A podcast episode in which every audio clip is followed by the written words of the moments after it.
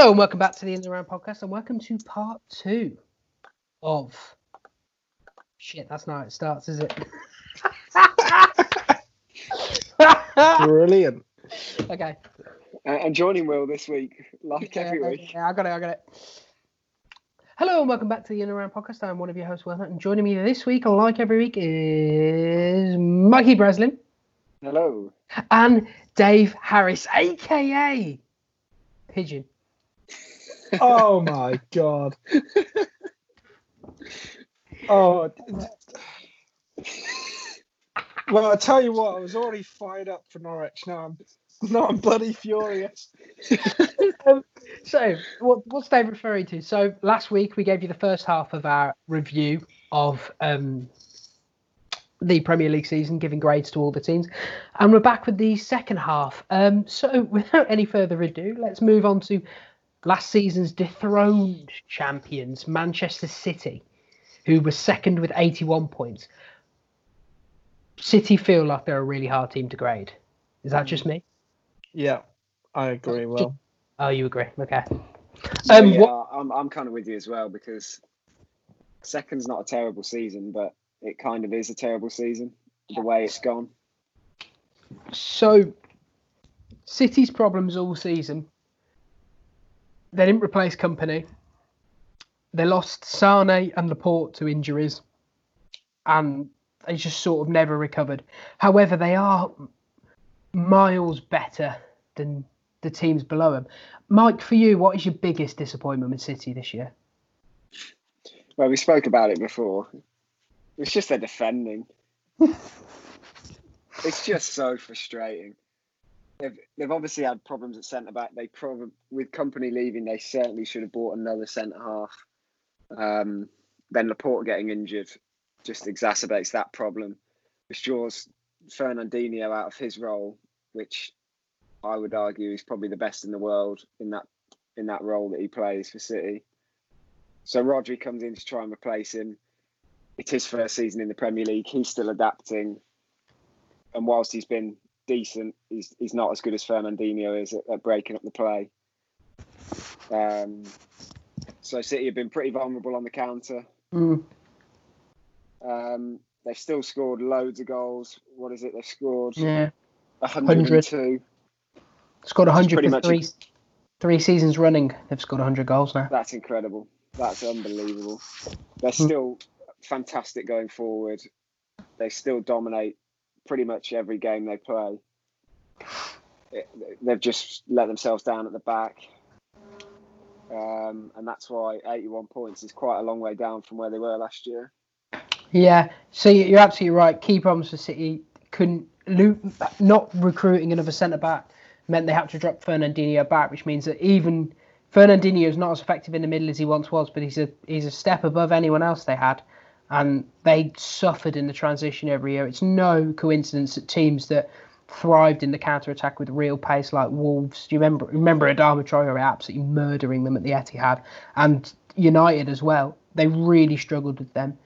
Um, but that being said, I feel like this is another case almost with the Bournemouth where we've been spoiled with how absolutely all conquering and brilliant City are. That even a flawed City team is is better than I think some teams in the past that might have won the won the league, for example. Um, Dave, how do you feel about this City season? it's it's a weird one. The way this Man City team plays, I I love watching them play, and that's still been how I felt this season. It's more a fact that they've actually, for I'd say the first time for the last couple of years, they've actually been a frustrating team to watch.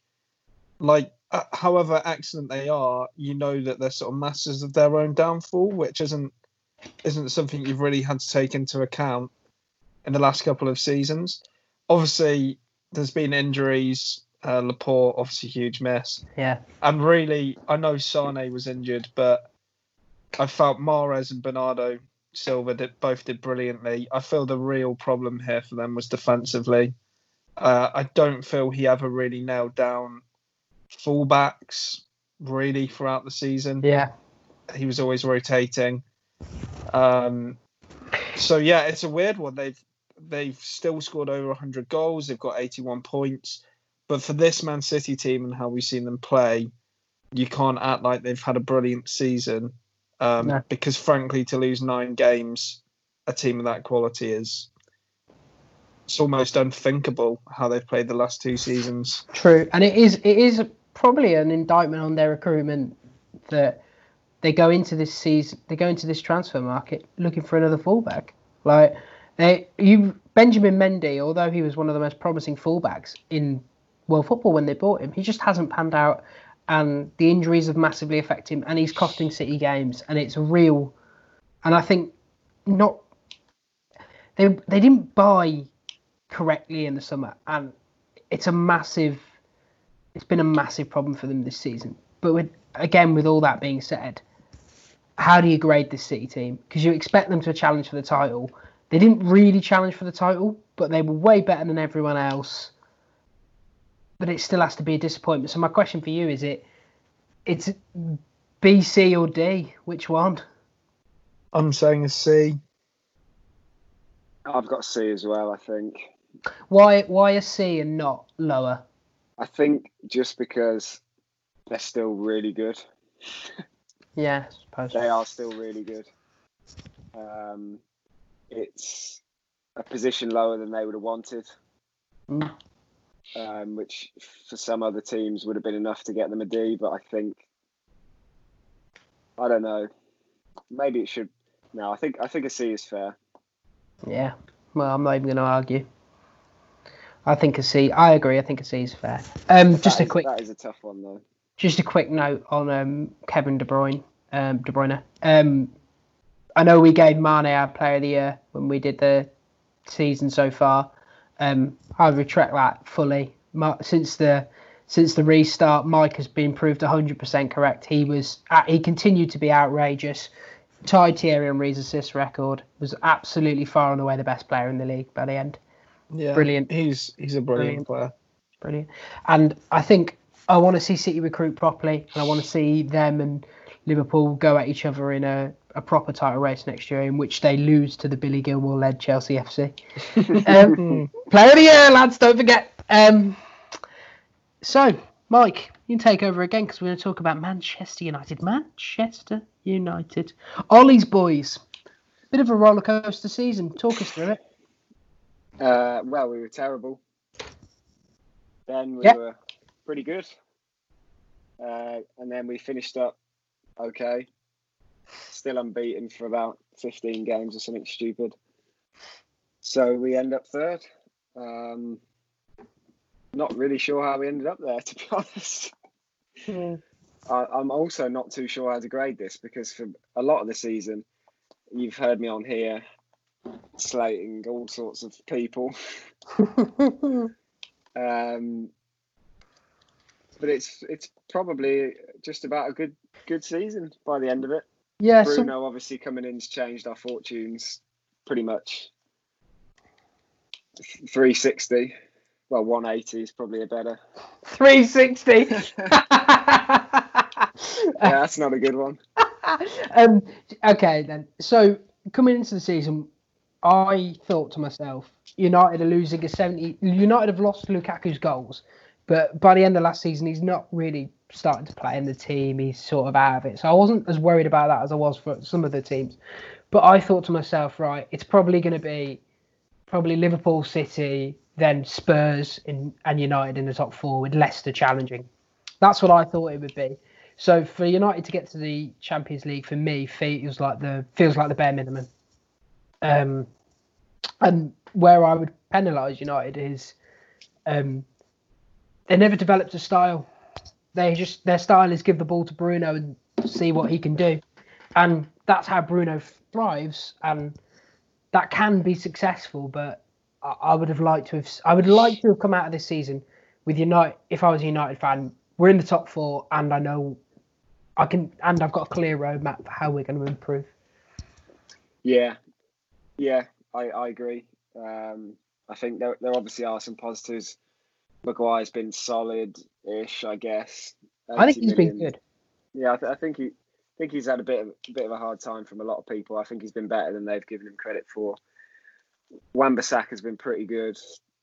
we're going to have to work out what to do with De Gea, whether you you stick with him or bring Henderson back. We'll see what happens there.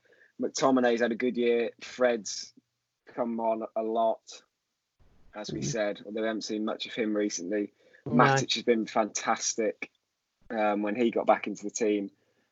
I think he's one of our best players. Go out on a limb with that one. um, Pogba's Sure. been decent. oh, sorry, what? Pogba's been decent since lockdown. Are you feeling okay then, Mike? Yeah. Not really. Uh, I guess. that was a that was a sentence up there with Liverpool have been fantastic that I hated saying. Good lord. um, Dave, how do you Yeah. feel about United?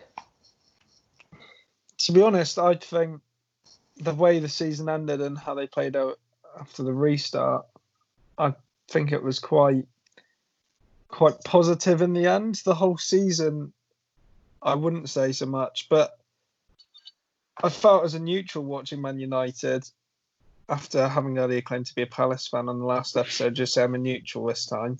Um, it was like watching the old United team. I felt the way they attacked with such almost like freedom. They just wanted to express themselves. Watching Rashford, Martial, Greenwood, Bruno Fernandes, Pogba tear teams apart. By the end of the season, they were a joy to watch.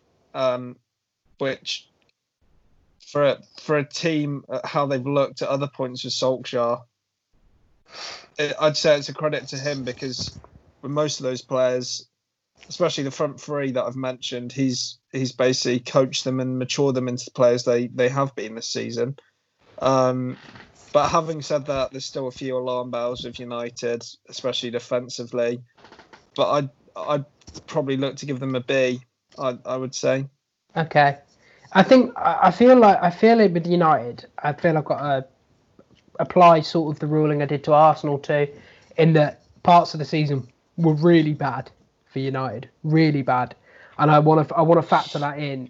But parts of the season were absolutely brilliant, and in Fernandes they they recruited absolutely. Was a masterstroke. I don't care how bad the deal was financially. I don't care. He was he was the right player at the right time, and I think that they're exactly where I expect them to be. And the two runs of form, the both the bad and the good, almost cancel themselves out. And I just think they're a par. I think they're an average, a C. I think that's perfect for them. If if if I knew exact, if I knew exactly how they're going to play next year, I feel that that maybe could convince me to be like, oh well, I've seen progression in other parts of the pitch. Um, to give him a B, but I, can't give him any higher than that. So there's B, C, Brez, the deciding vote. It's not going to be the BBC. It's a it's a C from me.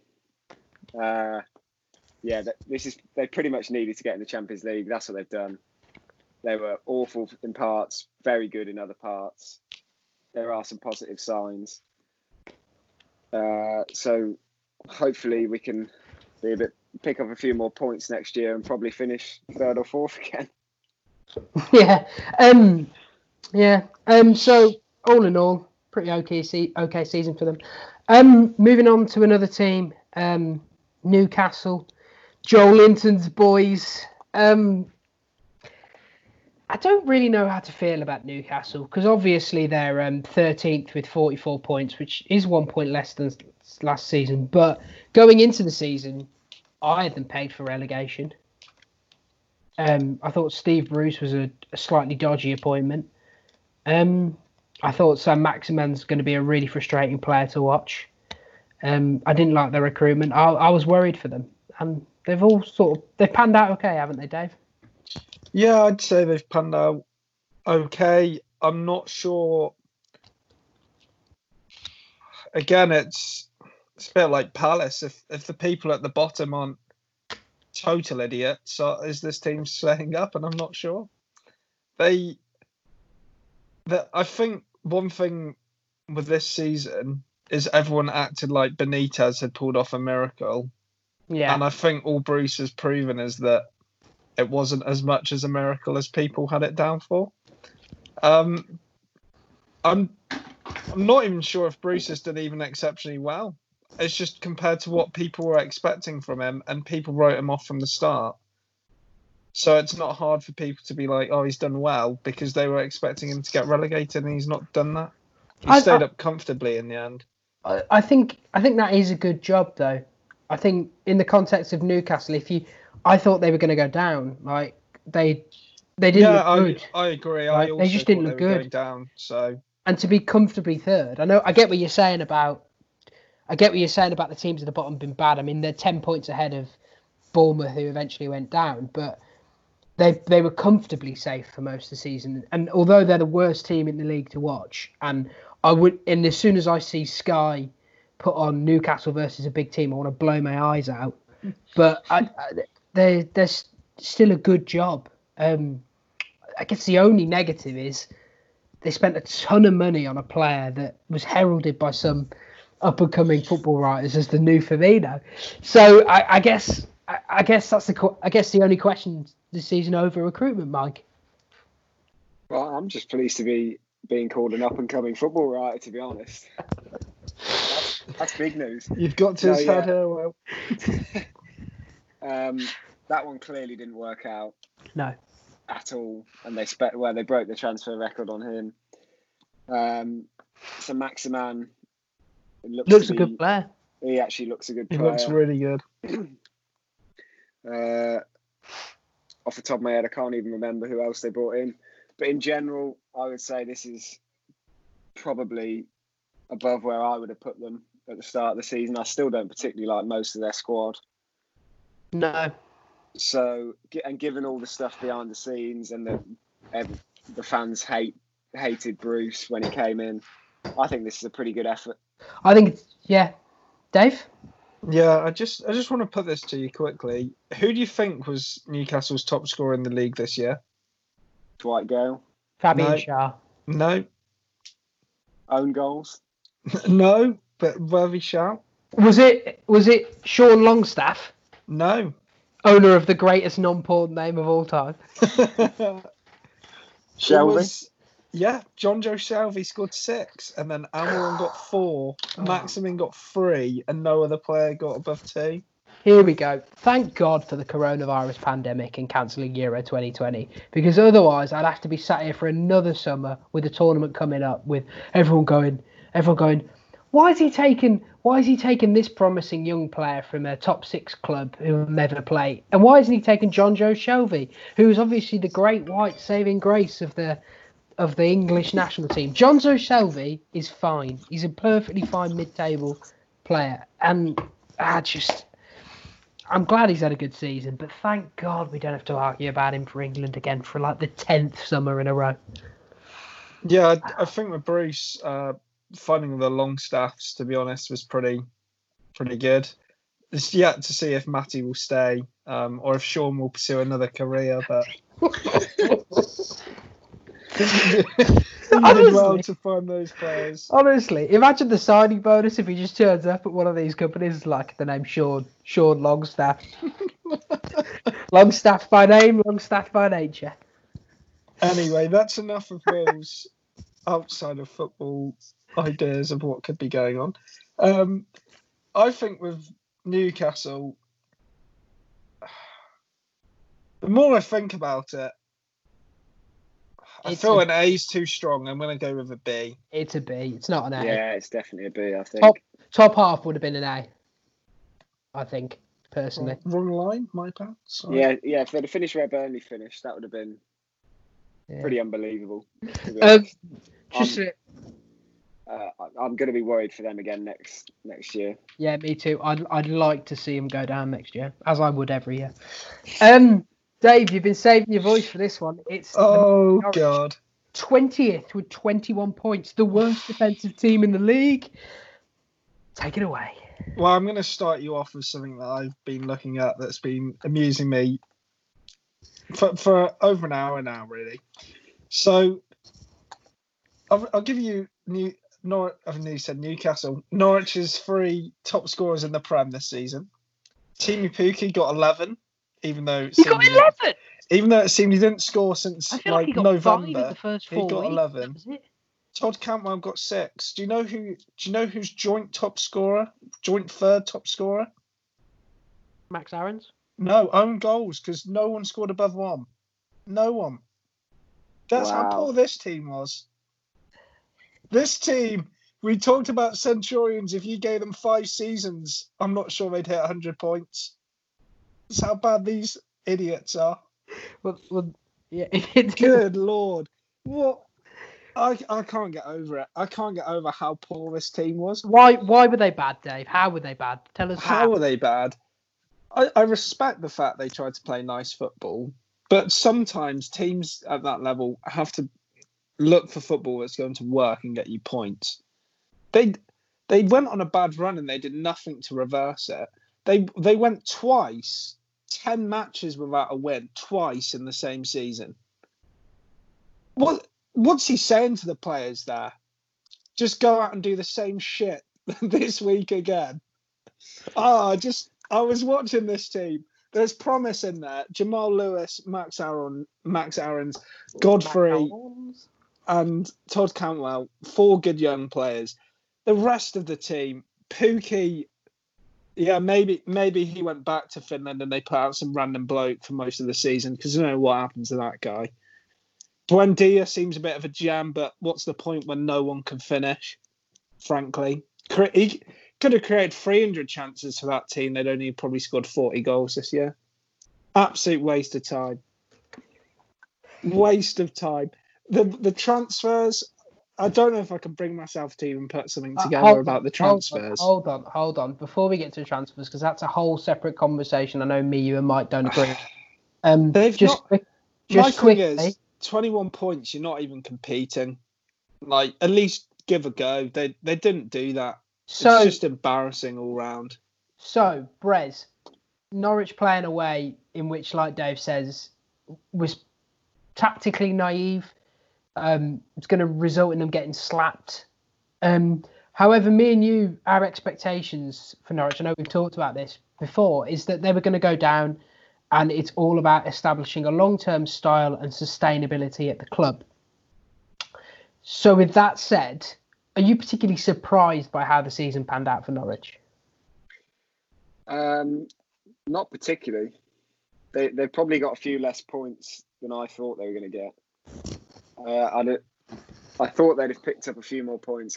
Given didn't they win the league last year in the championship? That is. Yeah, they they did. So we know how good Sheffield United were. We're going to get onto them in a moment. They were better than Sheffield United last season. Obviously, a different league. Mm. Um, yeah, I guess naive is the word. Really, they never changed their style. Which, to be fair, I don't. If you want to stay up, then you can go and play like Sean Dyche. But I think Norwich are trying to build something for a few years' time. So if you will stick with the manager, you stick with your director of football, Stuart Webber, who is pretty highly rated. Yeah. Um, you come up, play the football you want to come up, sell a couple of your talents. So Godfrey probably gets sold this summer. Cantwell, I imagine, goes. Aaron's linked with maybe even Max Lewis, Aarons. to be honest. So you sell three or four, then you bring through a few more, try and attack the championship even next year or the year after with the parachute payments. But suddenly you're in a much better position when you come up next time Mhm. to make a much better fist of it, playing a s the style of football that you were playing the last time. You're just much better prepared. I don't think they were gonna. I don't think their plan. They they might have stayed up almost by accident if they'd Yeah. if it had uh, come off. It didn't come off at all. Yeah, They've not conceded close, by was it? far the most goals and scored by far the least. But Yeah. what's interesting, a lot of people have been saying they're one of the worst Prem teams we've seen in a while, which I'm sure is how Dave feels about them. They actually got five more points than Huddersfield did last year. Yeah. Um, Well, I can tell you what, if we'd had a podcast last year, Mike, I would have absolutely destroyed Huddersfield I too. think They they scored the same amount of goals. They sorry, they conceded the same amount of goals as Huddersfield, but scored a couple more. Yeah, I still think I still think the worst Prem team I've ever seen, uh, uh, other than Derby, is the Villa team where they went down a few years ago. Um, but Huddersfield and Norwich, I, I agree they're both the same kinds of abject, just terrible. However, and at no point am I going to excuse how poor Norwich have been on the pitch this season. They've been shocking. The the players' mentality in the second half of the season, when it became clear they were going to go down, made things way worse. They were dreadful. Farke was one note tactically. You would at least have liked to see him try a few different things, just to give them a different way of playing and maybe a different way of winning. Because say it doesn't matter what we like about saying setting a culture, and I agree they're trying to set a culture and a style a losing culture becomes very quickly ingrained in your club, and it takes a long time for a winning one to come back. Like there's no guarantee that Norwich go down, go down, and straight away next year come back and remember how to win. Mike. Yeah, particularly if they start the season with four or five bad results. Yeah. Suddenly Farke is under pressure, and then your whole, if it was the plan to stick with Farke and Webber, your whole plan is up in the air because now you're looking at surviving in the championship. And We've seen like teams like teams. Stoke, Sunderland. There's a lot of teams yeah. gone down. Huddersfield. Wolves got well. relegated. Remember, straight to League One. So, with that being said, non, we're all agreed that Norwich were really disappointing on the pitch. Um, Dave, you've got real problems with their recruitment, whereas me and Mike I mean, less worried. No, it's more, it's more with the recruitment. I don't have a problem that they didn't go out and spend money because financial fair play and whatever is more important to these smaller teams than ever. It's more the fact that like they did very well in the championship, but it clearly wasn't. They played against the odds. It reminds me when Palace came up with Zaha and Glenn Murray, and they just had two very good players. They had Pukki hit 30 goals and Buendia get, I think, like eight goals, 15 assists almost a carbon copy of Murray and Zaha. They knew the rest of the team was already relying on these couple of players standing out.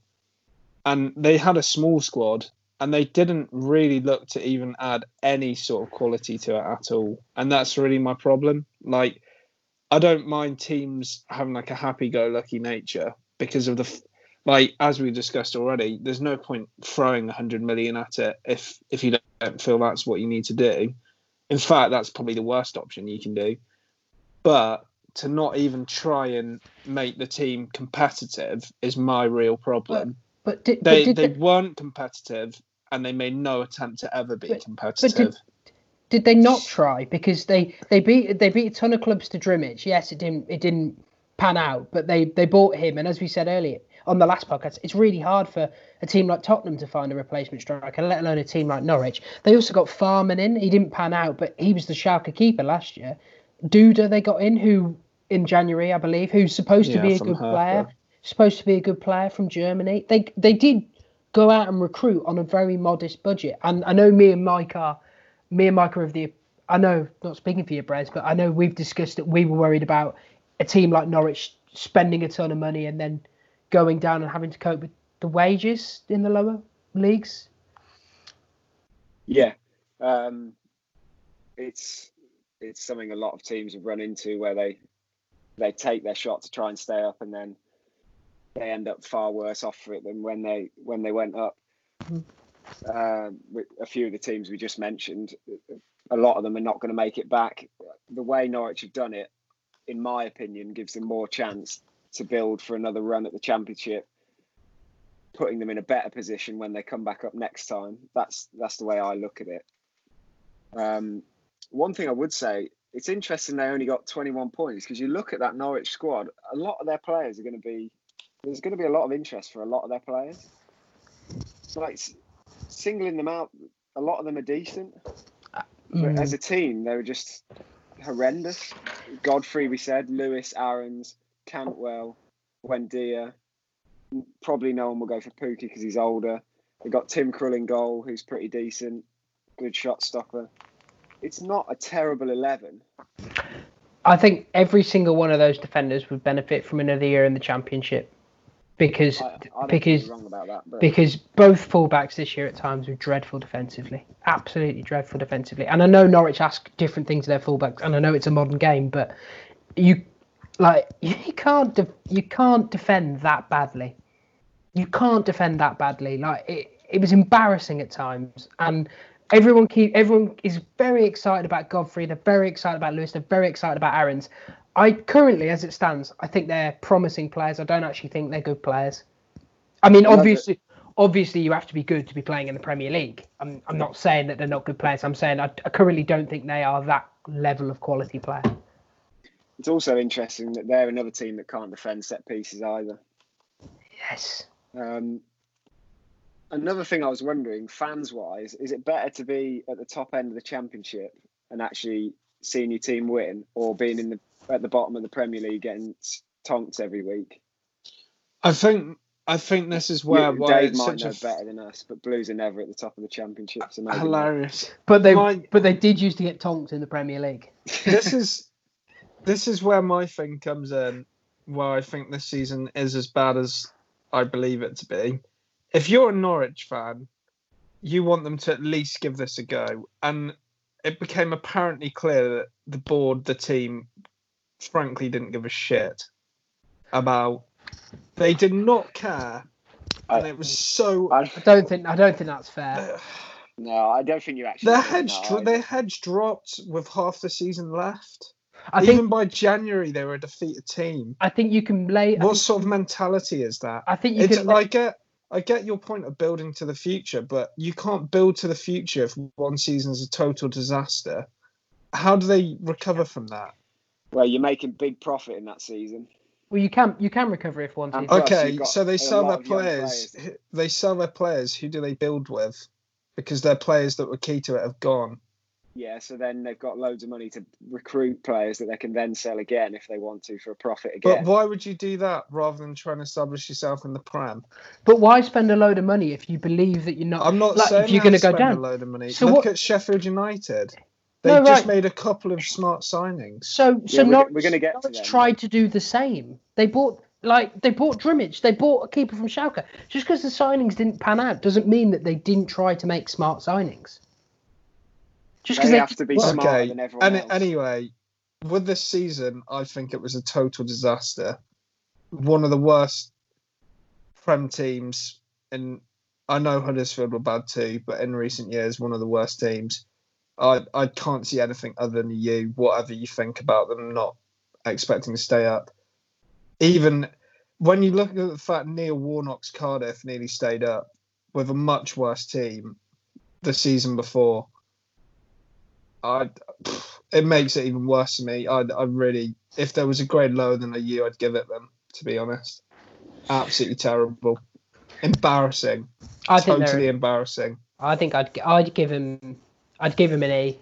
That- yeah, they've been bad on the pitch, but I, Yeah. I think Like I, I don't I don't I don't blame them for it in particular. I don't blame them a for not s- throwing money at it, and I don't blame them for I don't blame them for the signings they made because although I've never liked Drmić, I think on paper they made smart signings that improved the supposed to improve the team, and none of them panned out. But that happens in football. Yeah, I'd, I'd say an E as well. Whew.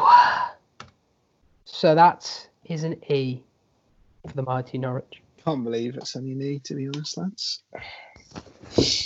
No, I tell you what, if they'd done 100 million at it, and we're putting out an I'm not Incompe- again. I'm not saying that's an amount I expect them to No. spend. No, what I'm saying is if they put thrown a hundred million at it, put out an incompetent team, couldn't do anything, like the Villa, I'd have been given I'd have been more harsh.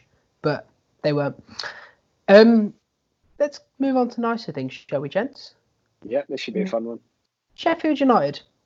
Now, after the restart, not as good because before before the restart they were in the Europa League spots, challenging for the Champions League, which is ridiculous. And in the end, they finished ninth on with 54 points. Um, taking into account budgets, taking into account all the things we talked about in terms of coming up from the Championship. Um, Mike, how big an achievement is this? I, I find it hard to uh, compare it to anything. It's uh, it's probably one of the most unbelievable achievements I've seen, even for them to finish ninth. Um, uh, I know where they were, uh, and we penalised Leicester fairly harsh for that, but we're not going to do the same thing. I don't think with Sheffield United. It's a it's an unbelievable, unbelievable season, despite their struggles since lockdown. Top half with that team on that budget.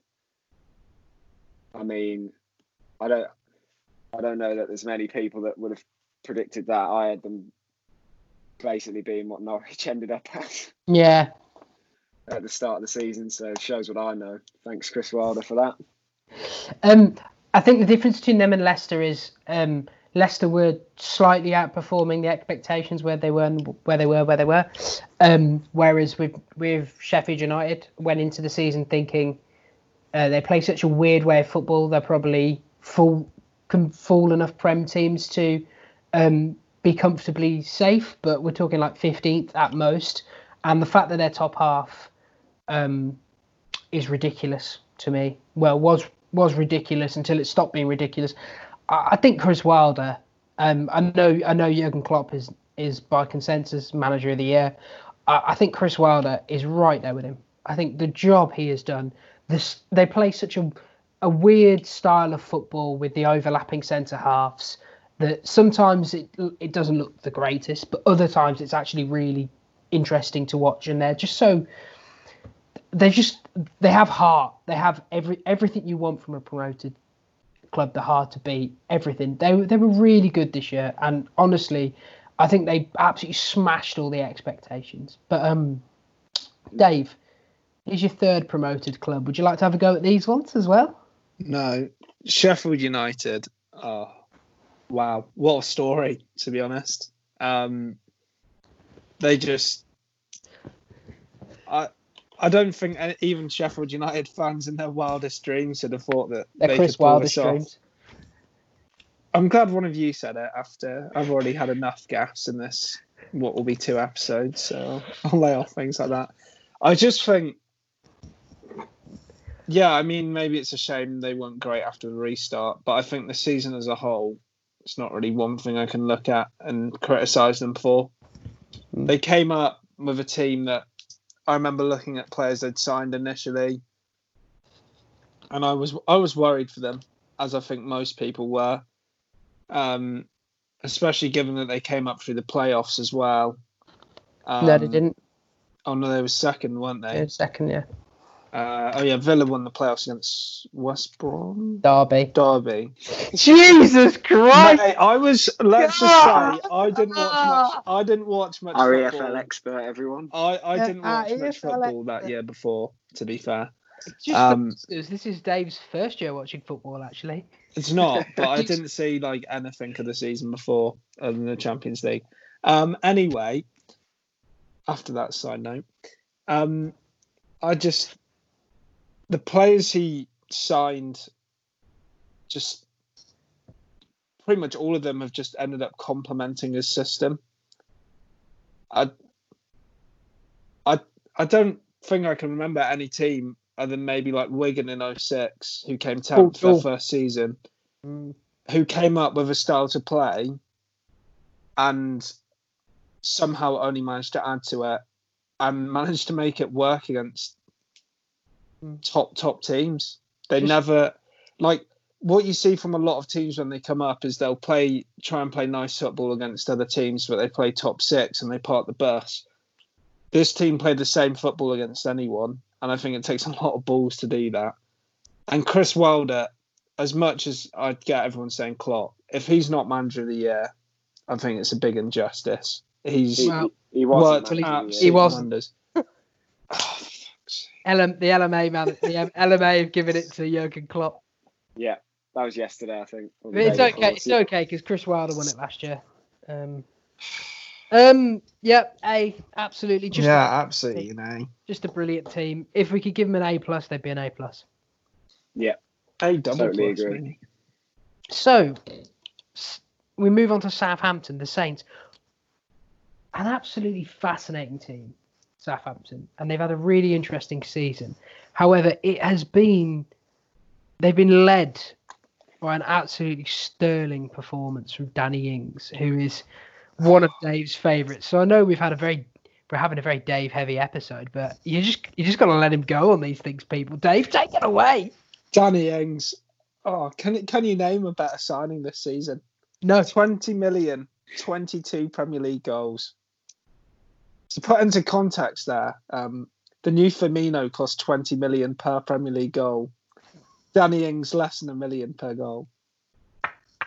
just just to put this into context, um, Joelinton, I believe, did score as many Premier League goals at home as the actual Firmino did this season. So perhaps Mike was just predicting how I was poor right. his goal scoring record would be. Who knows? Anyway, back to Southampton. Dave, um, what's impressed other than Danny Ings' outrageous season? What about Southampton has impressed you most? I'd say their resilience. They were getting absolutely tanked at the start of the season. When they lost 9 0 Mm. to, to Leicester, God, I I saw them and I was just like, how do they come back from this? How does the manager get through this? How does he even really keep his job? Obviously, they saw what he was capable of and they knew that he was going to turn it around. In terms of, I still can't believe that they've managed to come Yeah. back and finish 11th. In the first 12 games, they'd only won two games. They were on Yeah. they were on eight points from the first 12.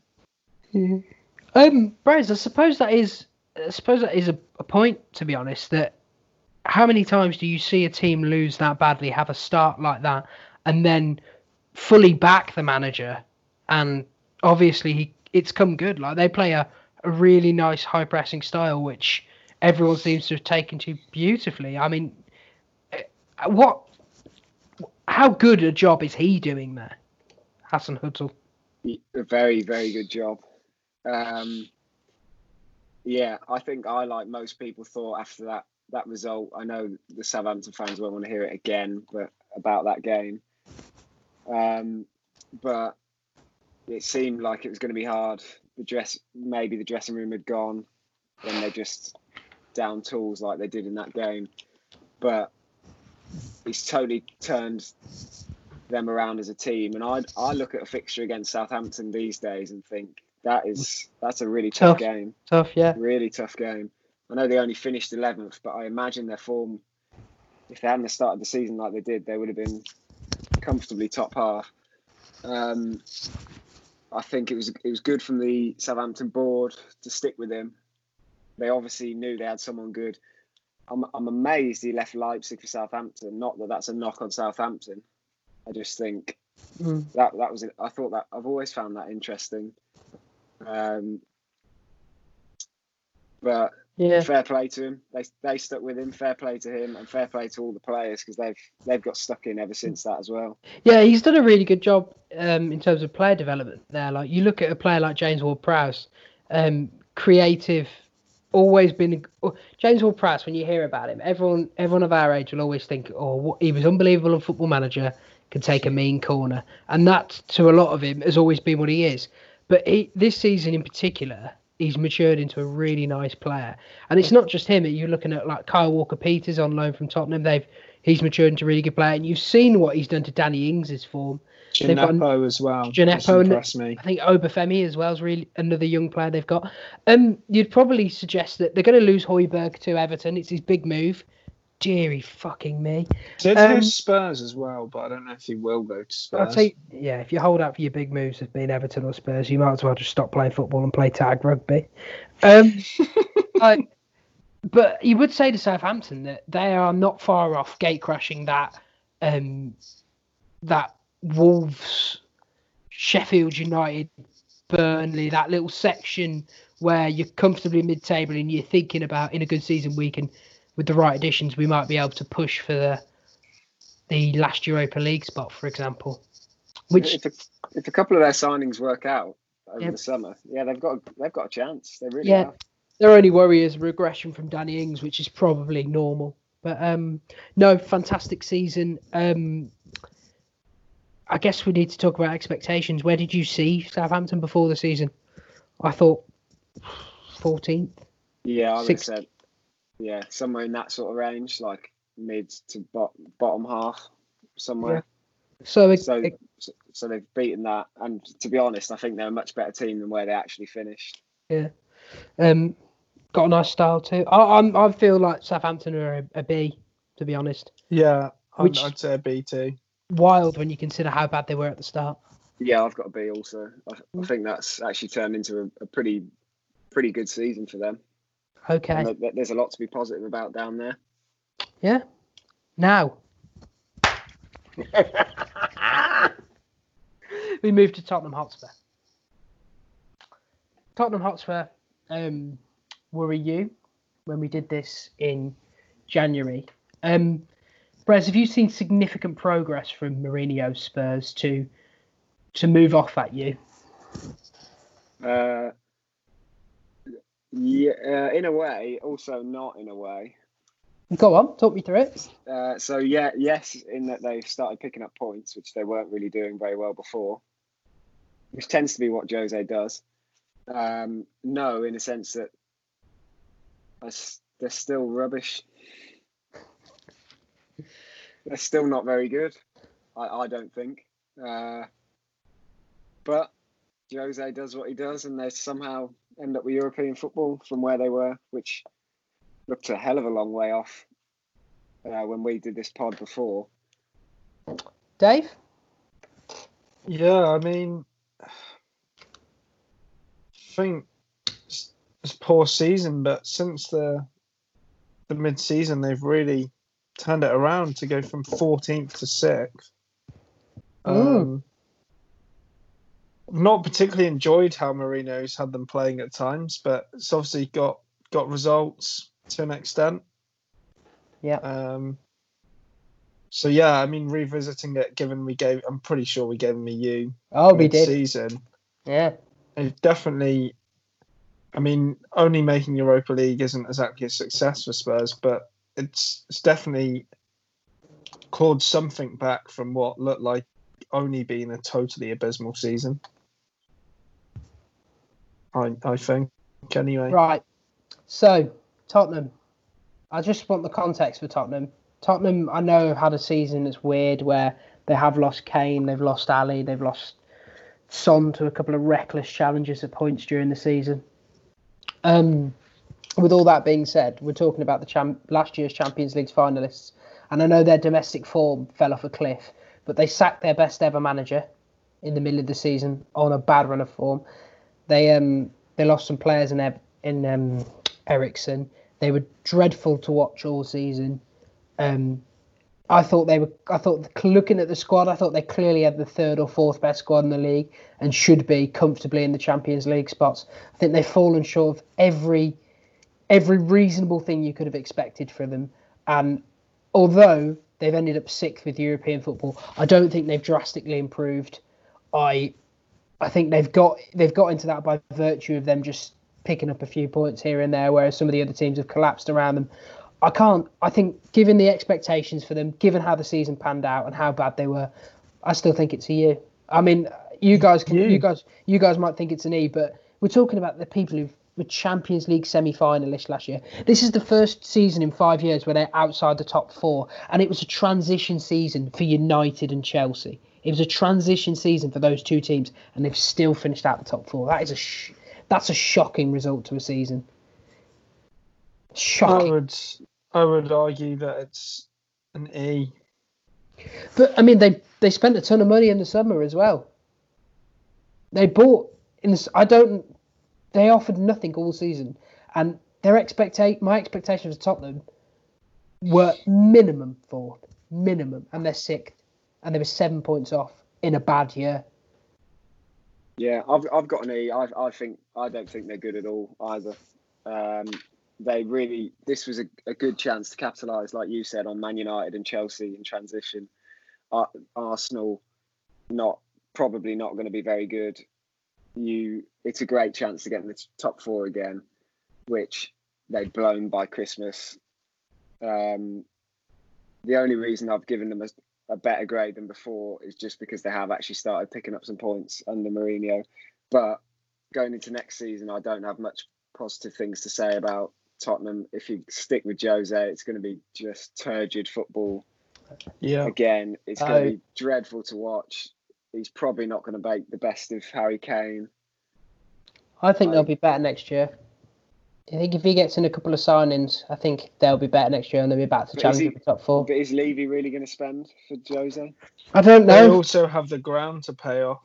Yeah, I they don't had know. to take a loan. They had to take a loan from the Bank of England, which isn't hard on players. So I think maybe they've got some financial issues, and surely paying off the ground is their priority. Yeah. That- I, I, I don't see think they've them. necessarily got any issues. That it, it, it just makes sense to take that loan, I especially can- given the rate.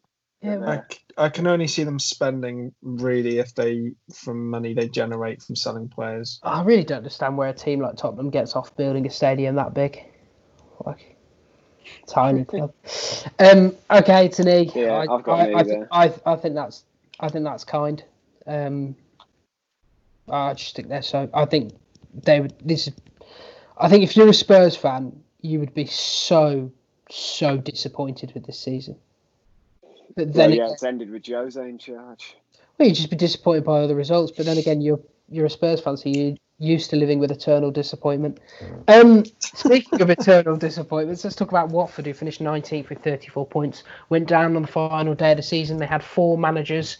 Um, total carnage behind the scenes, as you've said, Mike. Um, I think the grade we give them is that of an ostrich because they are an ostrich. Their head is in the sand. Pozzo has his head firmly in the sand. I, I don't. He blames the players. I don't know where to begin with Watford, so I'm going to let someone else try. Which one of you two want to take Oh, the seat? I'll step up. I.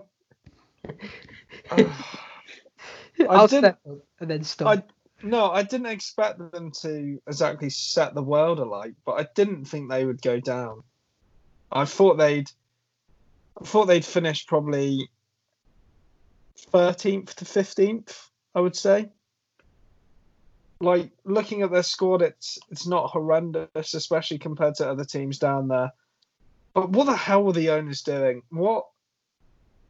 I just, what were they? What were they thinking? I just can't get my head around it. To have Hayden Mullins in charge twice at a part of a season, so and three permanent managers who all got sacked. I just, what? What were they? What were they doing? Did he have a bad? Did he have like a, a day where he got angry, so he just sacked a manager? so Oh. um, we when we did this last time, we were not kind to Watford. I can't. I don't think it was a We you. will. we We were- won't this we went- time. we were not kind. Um, and then, but Pearson had just been appointed, so and there was a serious upturn in results when Pearson had appointed, and it looked for a Mhm. long time like Watford were going to be really safe, and then results took a bit of another turn. Disagreements over internal things. I think Pearson, the Pozzos wanted him to be playing the the younger players a bit more. Um, I, I honestly think Wat, Watford were bad. Watford, in terms of your expectations and whether or not that makes the final grade worse, my expectations for Watford were to be in a relegation battle, but to not actually be in in the relegation zone on the last day, not to be relegated.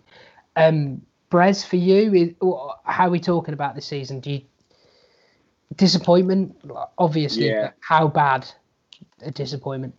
Oh, I think this is really bad, given the squad they have. Um, there's a lot of good, good players in there, in my opinion. Um, they stuck weirdly for the pot says They stuck with Javi Gracia after it was him who started the season, wasn't it? I think Yeah. after the the uh, FA Cup final where they got absolutely battered by City last season. Mm. Gave him a couple of games, didn't go very well. Sack him. Then you bring back uh, Sanchez Flores.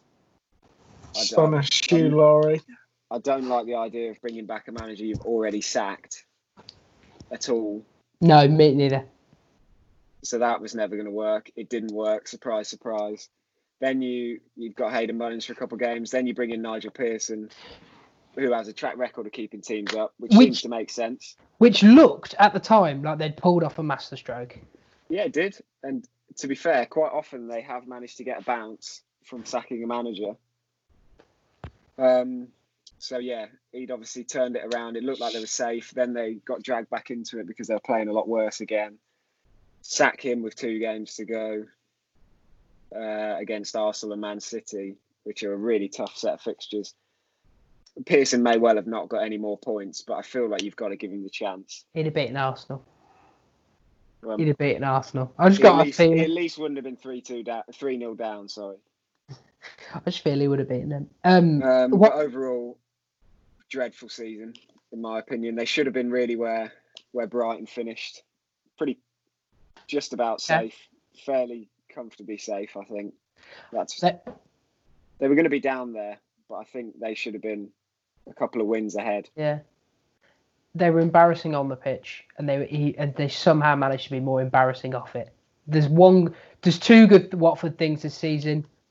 Danny Welbeck's over a kick, and them somehow beating Liverpool three 0 which I can't believe. Yeah, what happened there? Yeah. I can't believe they did that. That, if anything, that Liverpool should have the title strip. for That let's be honest. Actually, what Watford might get an extra extra point for that. yeah, um, I think they're a U. Christ. What? they're- Yeah, just look. Watford didn't win until the 12th game of the season. they were shocking at the start. Pearson almost dragged them out of it. And then I think you have to take into account what they did off the field as well as on the field. And it was just total, totally. They lost six of the last eight different. games. Wow. They were like, even if, sacking Pearson after he gave you a chance is embarrassing. I don't know. Yeah. What, I don't know why any manager would go and work for Watford. I don't know why anyone anyone would. Ridiculous. Um, I've I've got a U. It might be an E just because they beat Liverpool. I, I'm going, yeah. yeah, I'm going. Nine points from 16 games, and someone has you pretty much safe, and you sack them. There's, you, you can't defend that, Mike. You can't. No. And tell you who also couldn't defend Watford. Um, quickly moving on to the next team, um, who are also just I'm going to foreshadow you here a massive Gam- disappointment. West Gammon Ham. FC. Gammon FC. Go on then, Dave. Would you like to tell us tell us why West Ham was so disappointing this year? Well, they've they've sort of signed some pretty good players, really, in the last couple of years, and Haller looked to be an excellent addition. Yeah, The thought of Haller with like Felipe Anderson, a fully Yarmolenko, fit Lanzini, Yarmolenko, a fit Jack Wilshere. fit Jack Wilshere, Declan Declan Rice, Rice. of course. Yeah, Um, Oh, Bono. yeah, Antonio Snodgrass. Got to say Snodgrass, haven't you? Um, anyway, moving on. They Thanks, looked- Zach. Keep look- going. Keep But going. no, they look like they might they might have it together. Obviously, they lost Arnautović, a huge player to try and replace. Yeah, But in getting Haller, it looked it's a bit of a coup, really. Like one of the best strikers in Europe that season before. What now? This- Did this you want me to say key? is he keeping the chickens in there? Oh, fine, it's a coup then, isn't it? You see, I wouldn't say coup, but some people say coop well, and Who? Who? some of my uni lecturers, to be honest, used to call them coops. Is it Miss Mrs. Tweedy from Chicken Run? okay, it's late today. Uh, uh, all By the way they played, you thought Mrs. Tweedy was at the bloody back, Will, to be honest. So they sacked Pellegrini this season, replaced him with David Moyes, which is uh, the automatic sign that you thought you were going to be better than you. Hold are. on. Sorry. I just realised they gave Roberto, the goalkeeper, a contract and kept him as professional footballer. You move on. Worst keeper I've ever seen. That's that done. You, off All we go to Wolves. Mike, Mike, um, for West Ham, you look at that squad and you think they should be doing what Southampton did, which is breaking into that bubble, don't you? And they just failed massively. What was the most disappointing part of the season for you, for them? Uh, probably exactly what you just said. They they just did what West Ham do. They get your hopes up. They build a squad that looks like it's going to be good, and then they're just terrible year after year after year. They buy players that look like they're going to be good, and they just are not at all what you think they're going to be. Um, yeah, sack Pellegrini, bring in Moyes, who who just wins. You know, It's, it's what he does, Mike. That, that is what he does. So. I can't believe he said that still. I, still I still am amazed at that co- press conference. What a hero! He's a joke. Um, just quickly, Uh, I, I guess it's actually really what you sh- we should come to expect from West Ham. This yeah, but They still get your hopes up every time. I think I can't remember who. um, I think it might have actually been my brother saying something intelligent for once. Is we were sat there watching a West Ham game, and he said, he said, you look at the players on the bench, and you think they should be challenging for Europa League, and then he said, he said, and the problem is they've bought a team, they've they've built a team designed for challenging for the Europa League, and they're actually in a relegation scrap, and none of the players they have are actually built for a relegation scrap and are actually useful in a relegation scrap. Um, and, he, and he was like, well, that's just a massive. It's always going to be a problem you you have. And here's my thing for West Ham. They they, massively underperformed this season. Like they should they should be they should be looking at eighth, ninth, and they were sixteenth. And if Antonio hadn't turned into the second coming of Pele, they'd be down. Um, Dave. Yeah, I will just say, as much as we're slating them, uh, Moyes getting Souček and Bowen, to be honest, were strokes of genius. Two signings he made in the window. Bowen was probably other than Antonio the best player in the restart. Souček was pretty solid. He managed to get Antonio to play. I, I to be honest, as much as I the optimism at the start of the season, I don't think many West Ham fans could be upset if Moyes is still in charge next season and given a chance. No, they will be. No. They will be, Mike, because they get upset when the Gammons are up. I don't know what he's on about that. I think I think they should I think they should be We're upset. never recording this late again because my head is scrambled. I think um, for me West Ham West Ham could be an E or they could be a U and I wouldn't have a problem with either of them. So it's up to you I'll guys. go with a knee. I've got an Germany. E. Yeah, I've got an E for this one. Um, finally, we come to Wolves, seventh with 59 points. Um, sort of tailed off after the restart, but as we said, if they go all the way in the Europa League, their season will have been 13 months long. Not the biggest squad. They did brilliantly well to juggle Europa League football and being competitive in the Premier League.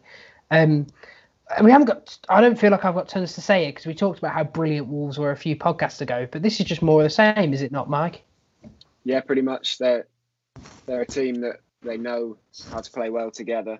Every signing that they make seems to fit into the position they need them to, and into the system. Obviously, you've got Jimenez up top, who scores goals. He's also pretty good on the ball. Yeah. Traore's really come out of his his shell this year and started just destroying defenders Mm. um, Jota as well. They've got a good midfield. They're just well balanced. Um, I like Espirito Santo a lot. They're just a, they're just a really good team. Yeah. Well organised. They're they're really good. They are really good. It's another great season for them. It's a good time to be a Wolves fan. Yeah, but um, going into expectations, we sort of expected this from Wolves, didn't we? I, I don't think I think they've done well this year. I don't think they're any better or worse than I expected them to be. Yeah, Um, I mean, seventh is probably the the spot you would have given them at the start of the season, maybe. Yeah, But with Europa League this year, I think it's uh, yeah. it's probably slightly above. So last year they were That seventh. makes it a better performance Last than year they year, I think. well, it Yeah, is. I, It I is. agree. It is by two points. They've got two more points this year, but they're in the same position as they were. Um, they're um they've been really good. Um, I, d- I think they're a B or a C. Like I I, would, I would give them a B. Yeah, I I've think to been- be. I've been impressed of how they've managed to. Uh, I know this is about the Premier League, but just how they managed to actually manage all the extra games this season and still perform to around the same level. And that, personally, I wasn't sure if they'd be able to do that. So I thought they might finish below where they finished the season before, but they've managed to match it. No, you are absolutely right. Now, bear with me, ladies and gentlemen, while I just double check something. Um, So, here you go. well, Eight. I've just counted. Eight teams, in our eyes, have performed above par this season. Eight teams have performed below par this season, and four have just performed okay. No way. It's felt Yeah. like quite a negative It has felt like a podcast negative we've just done, It has been because I was bad. frothing about Norwich, Norwich for about an hour and a half. I don't understand you can be that angry about Norwich when Aston Villa are in this league. Fucking garbage team. Mike was going to give them a C, and I don't want to revisit that because I'll get angry again. Give them a C. What? Brendan, you're a joke. right. That'll do us for this week. Um, if you've made it through this podcast and you made it through both the Villa and the Norwich rants, um, well, if you got through the Villa one and came back for a second week, um, let me tell you right now, um, you need to find better things to do with your time. um, and we promise next week we'll try and discuss something more positive. Um, Yeah, that's that's because we're not having an episode next week. oh, is that? That's a very we're good taking point. a week off. apologies, listeners. We actually won't be here next week as um, we'll be busy planning for something big to come in the next few weeks. Um, but we will be back the week after with a brand new episode in which I promise, promise will be positive. However, if Chelsea sign Kepa to a new five-year contract, I will be still livid. Um, in that meantime, if you so you don't miss us too much, if you want to keep up with all of our takes, um, Dave, where can they lovely viewers find you? Um, at Dave Harris underscore 44. And Dave, if the lovely viewers want to buy an Eddie Howe dartboard from you, where can they do that? Um, I haven't created the shop yet, so don't have a link. That's a callback to, to last week. Um, Mike, for yourself, if the people want to want to follow you to perhaps find out your more in-depth thoughts on all these teams and perhaps why certain teams might have underperformed in their recruitment, or perhaps why they might have overperformed in their recruitment and their ability to buy a South American striker who might be, be able to be compared to another South American striker, um, where can they follow you? Yeah, uh, at, at Mikey Breslin on Twitter. Yeah. And if you want to follow me, you can do so at WillHunt17. But please don't, please instead follow us at In and Around Pod on all your socials. And if you've got a question for the podcast, please either send it to us there or email us at In and Around Pod at gmail.com. And until next time, thanks for listening, and we'll catch you soon.